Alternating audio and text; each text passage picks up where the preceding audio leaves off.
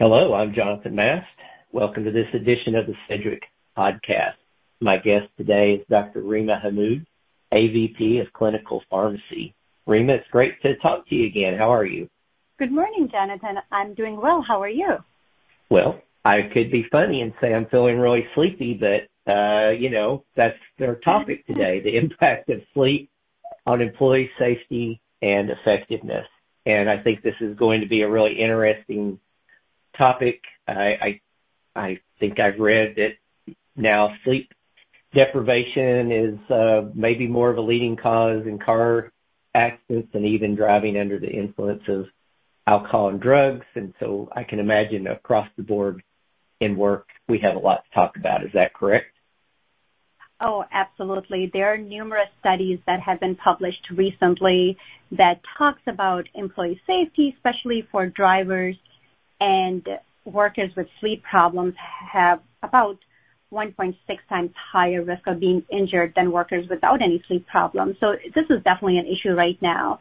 Um, a good topic to talk about, even if you're sleepy. oh well, you'll keep me awake. I'm sure it'll be great. Well, you you touched on it a little bit, I kind of I kind of teased it, but you know why why are sleep issues? You know what what are things that are causing sleep issues? And are there any statistics that, in addition to one you just mentioned, that you find compelling? Obviously, we're coming off of and out of and still in a a very stressful time, so I'm sure that's one thing. What else? Yes, COVID is definitely an issue, and I'll talk about it just in a minute. What was interesting is as I was looking into the sleep disturbances and what is our current status, approximately one-third of all Americans have sleep disorder at some point in their life, and 20% of adults report chronic insomnia. So if you just think of that number, it's a huge chunk of population. But the insomnia could be coming from any different cause. So it's not just one thing that leads into insomnia. It could be any medical condition, it could be a psychological condition, or it could even be like an environmental problem, right? So when we think about medical condition, it's kind of interesting. Well, we typically don't think about like cardiac issue or cerebrovascular issue like our CNS as insomnia that would lead into insomnia. But interestingly, stroke or um, myocardial infarction, which is um, like a heart attack, could cause or could lead to insomnia.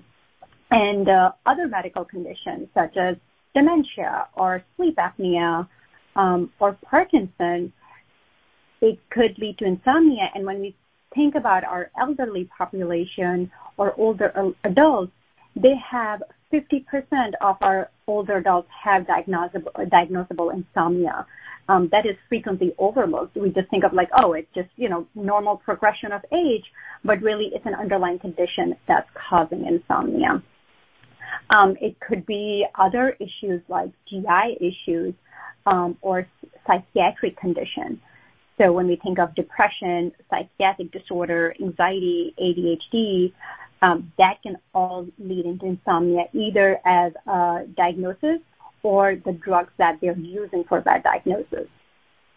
And substance use disorder is another issue. So we think of alcohol. Some patients might find it easier to initiate sleep with alcohol consumption, but in reality, it can disrupt sleep or it can lead into abnormalities of the circadian rhythm. So it's really shortening the sleep duration.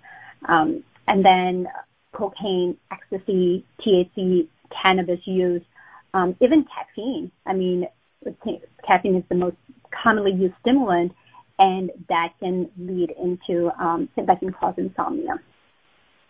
And then um, environmental well, factors. Other issue uh, thing that I talked about um, is the work hours, right? So employee-related stress or long work hours. Um, they're all kind of lead into insomnia. So we talk about medical condition, but psychological condition, and the environmental problem.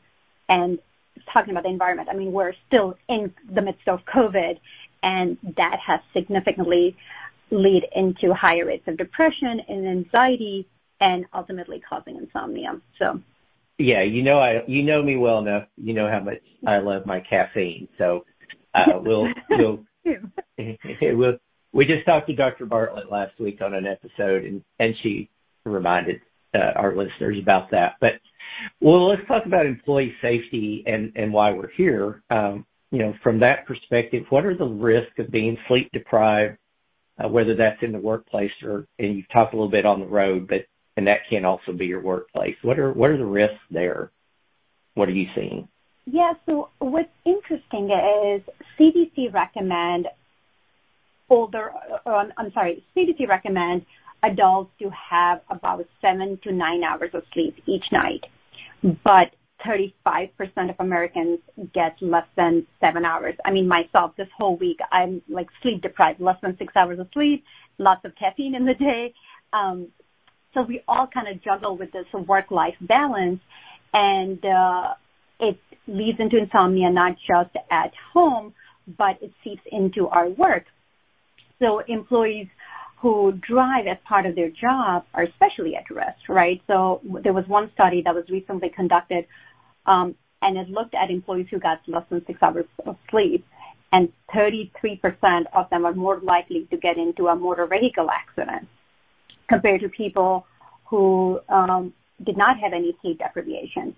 And they link this lack of sleep as having the same effect as driving with a blood level, blood alcohol level of 0.05.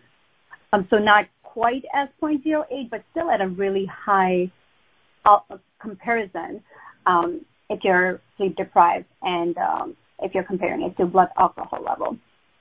And then there are many other case studies that we are seeing in last few years that kind of came up that linked sleep deprivation to accidents that happen at work. You are, depending on the means of work, employee can put their own uh, life at risk or people uh, around them. Mistakes happen. There's a slowed efficiency, poor decision making, and also the sleep deprivation can increase um, their other comorbidities like high blood pressure, obesity, anxiety, and depression, and all that can lead into poor um, um, poor attention at work.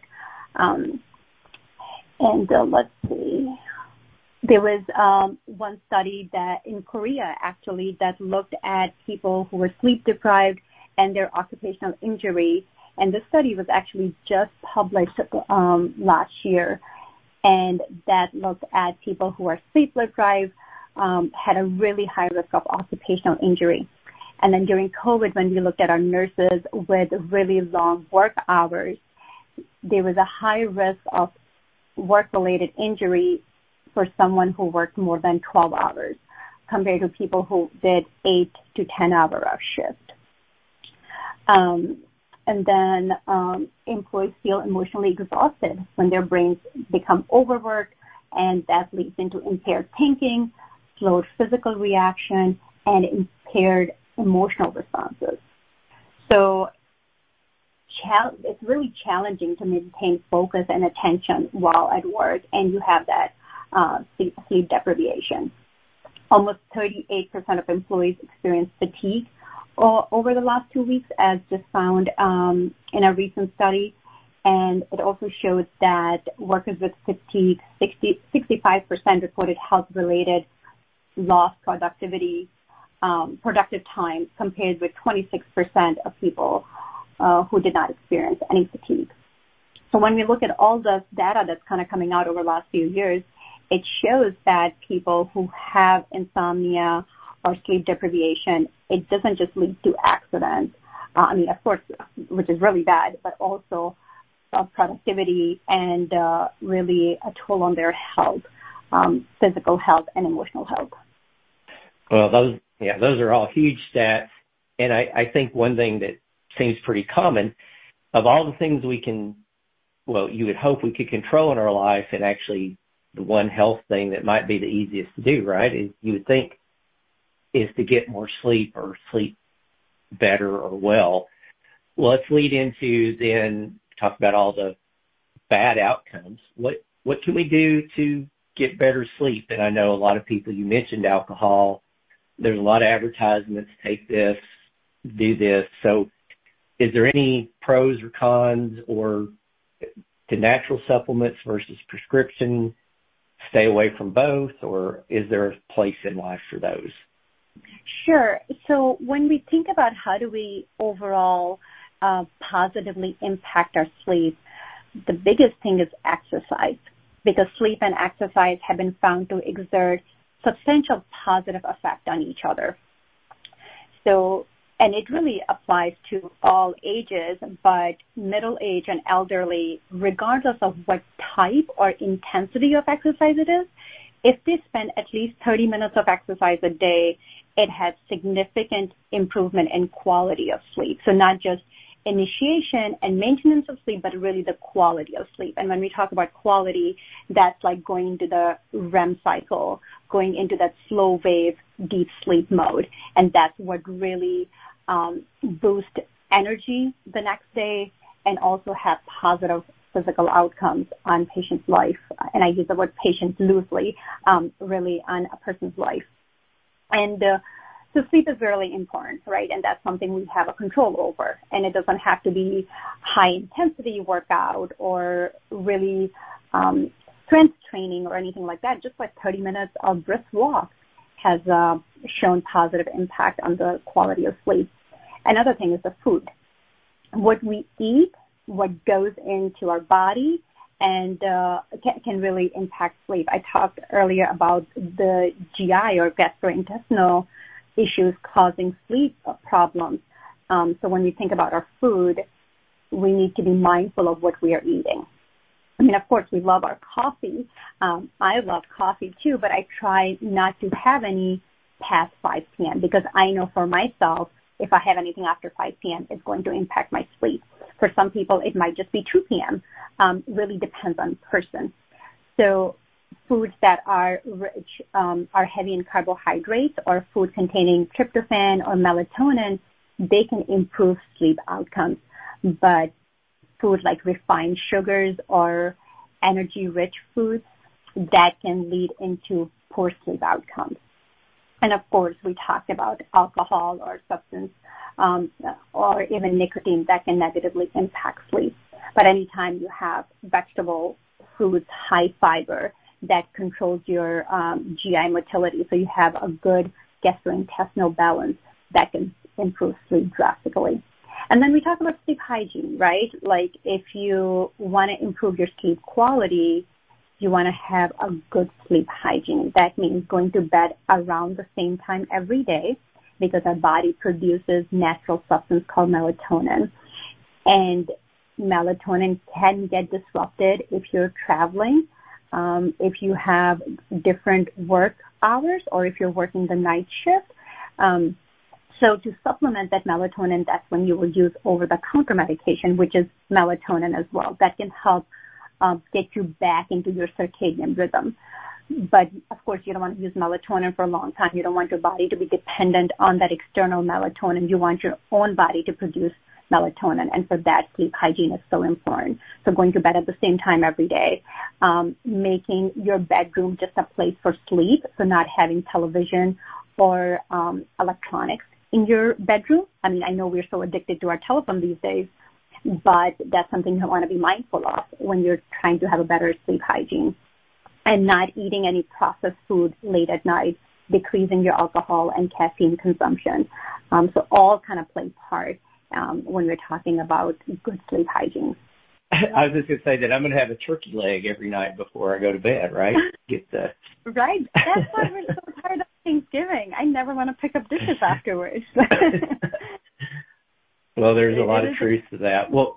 Yeah. Well, as we as we wind down toward the end, and we have, uh, if you know, obviously we all work and want uh, you know, employees to be safe. So what what steps can employers take to reduce work fatigue, ensure employees are getting adequate sleep, rest? I mean, you know, outside of, I know at one point in time, in some places, there are even such things as uh, you know, naps are encouraged here and there, but that's obviously not realistic for most workplaces. So what can an employer do to help those in the workplace who are suffering from a lot of different fatigue issues?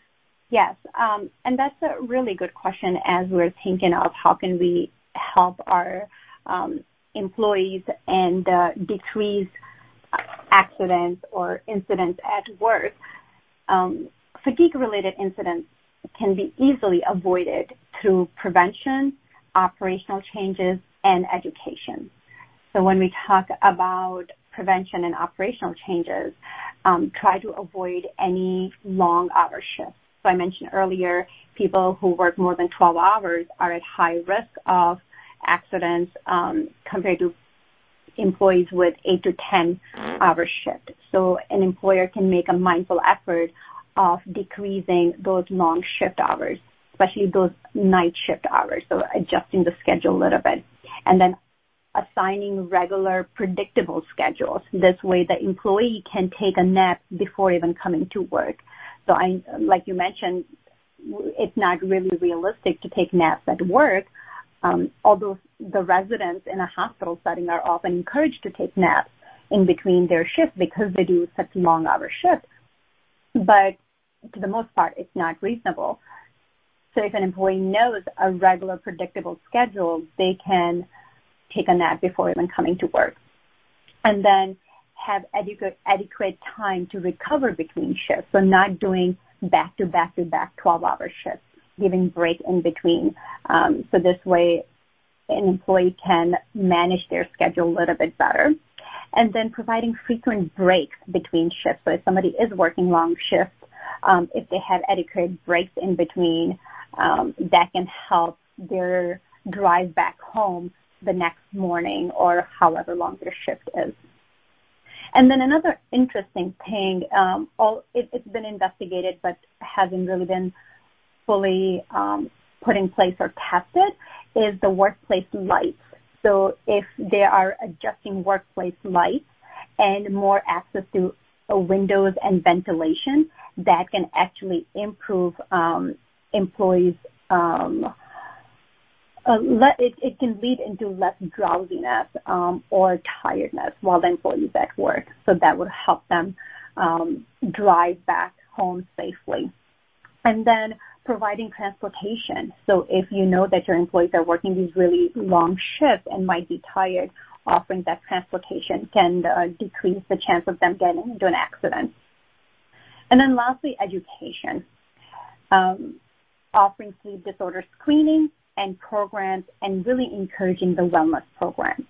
Um, what we have seen is it just talking about sleep hygiene can take you one step closer to becoming um, up to optimize your sleep, but actually individualizing the counseling and providing specific tools to the employees along with education can really improve the quality of sleep.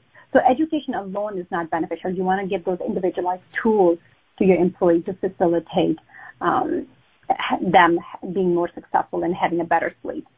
All very good tips.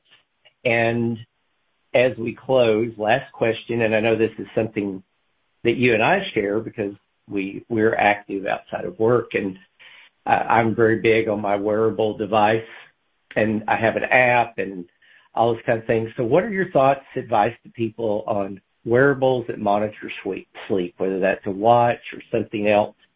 Um, is that useful? Does that help us? I know it varies, and sometimes I look at mine and go, you know, there's no way whether that's I got a lot of deep sleep or no deep sleep, but I'm always fascinated and look at it every morning. So, what's your advice? Oh, Oh, absolutely. And and you're right. I'm totally about these wearable devices. In fact, I wear two because I don't trust one.